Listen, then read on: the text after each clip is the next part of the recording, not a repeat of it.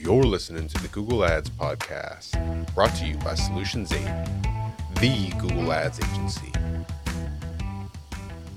I'm going to teach you the most important skill you're ever going to learn in life or in business. And I'm not teaching you because I'm good at it, by the way. I'm teaching you because I'm horrible at it. And I've had to learn the hard way just how important it is. This is an absolute, complete, and total prerequisite for anybody that works at Solutions 8. As a matter of fact, in our employer onboarding, the very first video that I ask people to watch is a video on this exact topic. So you're going to get a pretty healthy dose of exactly what our employees get when they first start. And I call it three C's of communication. Now, before you jump ship and say, oh, goodness, hear me out. Communication is the most important skill to master as an entrepreneur, a business owner, a leader, an employee, an employer, a manager.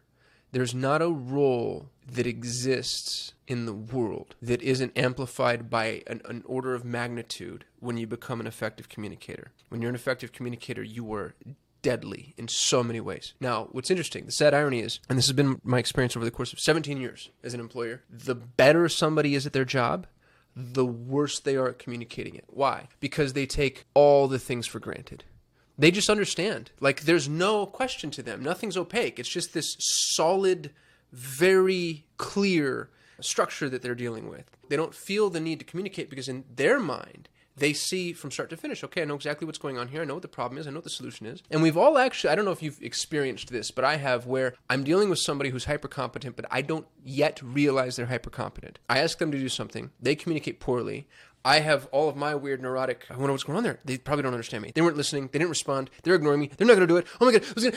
And then they come up and like, hey, it's done. But I'm already so frazzled. I'm, I'm I'm mad. I hope we've all been there. I hope the cadence, the SOP, the habit to get into if you want to be an effective communicator. The three C's of communication. First, C. C number one. Clarify. This is as much for the other person's benefit it is for yours. So I come to you with a problem and I say, hey, for whatever reason, and I don't understand why, but the checkout experience on this particular product is broken in these ways. You come back and instead of saying, okay, got it, that's the wrong thing to do because everybody's, everybody in the back of their mind goes, I wonder if you really got it. I wonder if I explained that well enough. It's my concern about me, not my concern about you. And so you come back and say, hey, appreciate you submitting this. I just wanted to clarify the checkout experience is broken in these specific ways, and then you just slightly revise what it is that they sent. And most importantly, you actually clarify because very often people's initial assessment of the problem isn't isn't really the problem, and you as the expert know that more than they do. So you're going to come back and say, "Hey, it's actually not the checkout experience based on what I'm looking at here. It's a mobile compatibility problem going on with this particular plugin.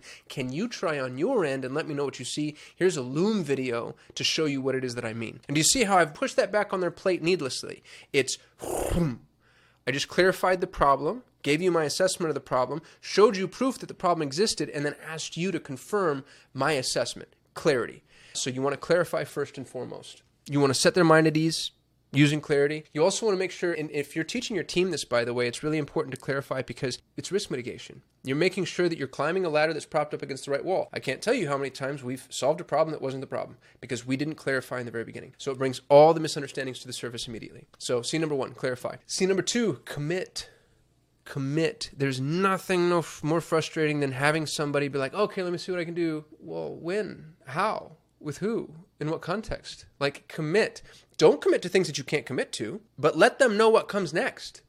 Let them know, like, hey, totally understood. I'm going to take a look at this. I'm going to run this up the pole. I think I need to involve tier two support. This actually isn't something that I'm an expert in. So let me go find somebody who knows how to do this. Let me go to my Rolodex. I'll look for a freelancer. Like, commit to an action. I am going to do this specific thing and define what that spe- specific thing is. So you've clarified if clarity is necessary, and it always is. You've committed to an action, and then this is a kissing cousin to commit. It's close. C number three is close. People need closure.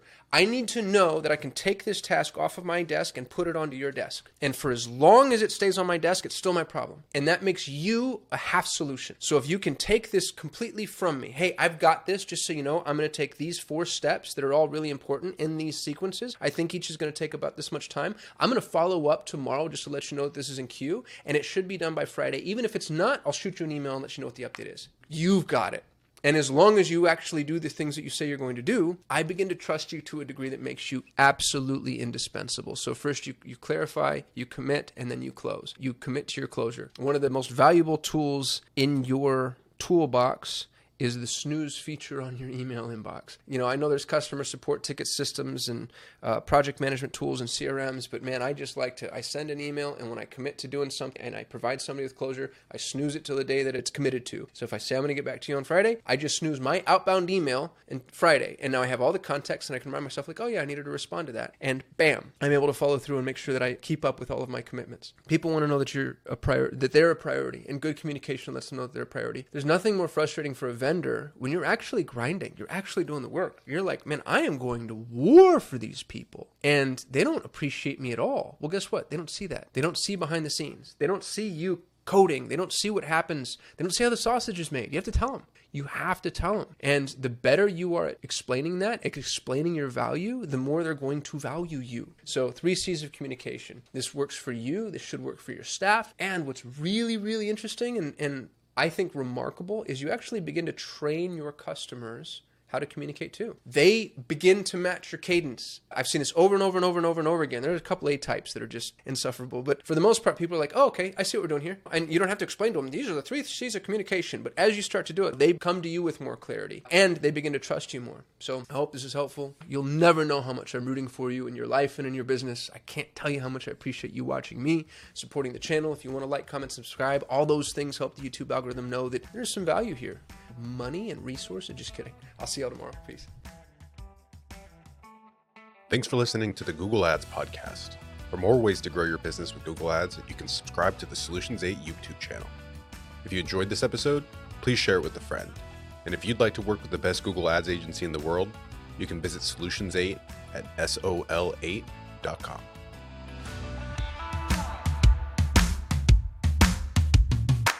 Kasim here. If you're running Google Ads, even if your campaigns are successful, my years of experience have taught me that there are almost always enormous improvement opportunities.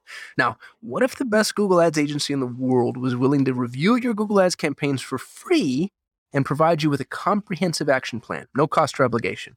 Notice I didn't say audit or evaluation, I said action plan. A bullet point by bullet point breakdown of exactly what needs to be done to improve your Google Ads campaigns. Yours to keep, no cost or obligation head over to sol8.com to get a free Google Ads action plan customized for your business. No strings attached. That's S O L 8.com. S O L, the number 8.com.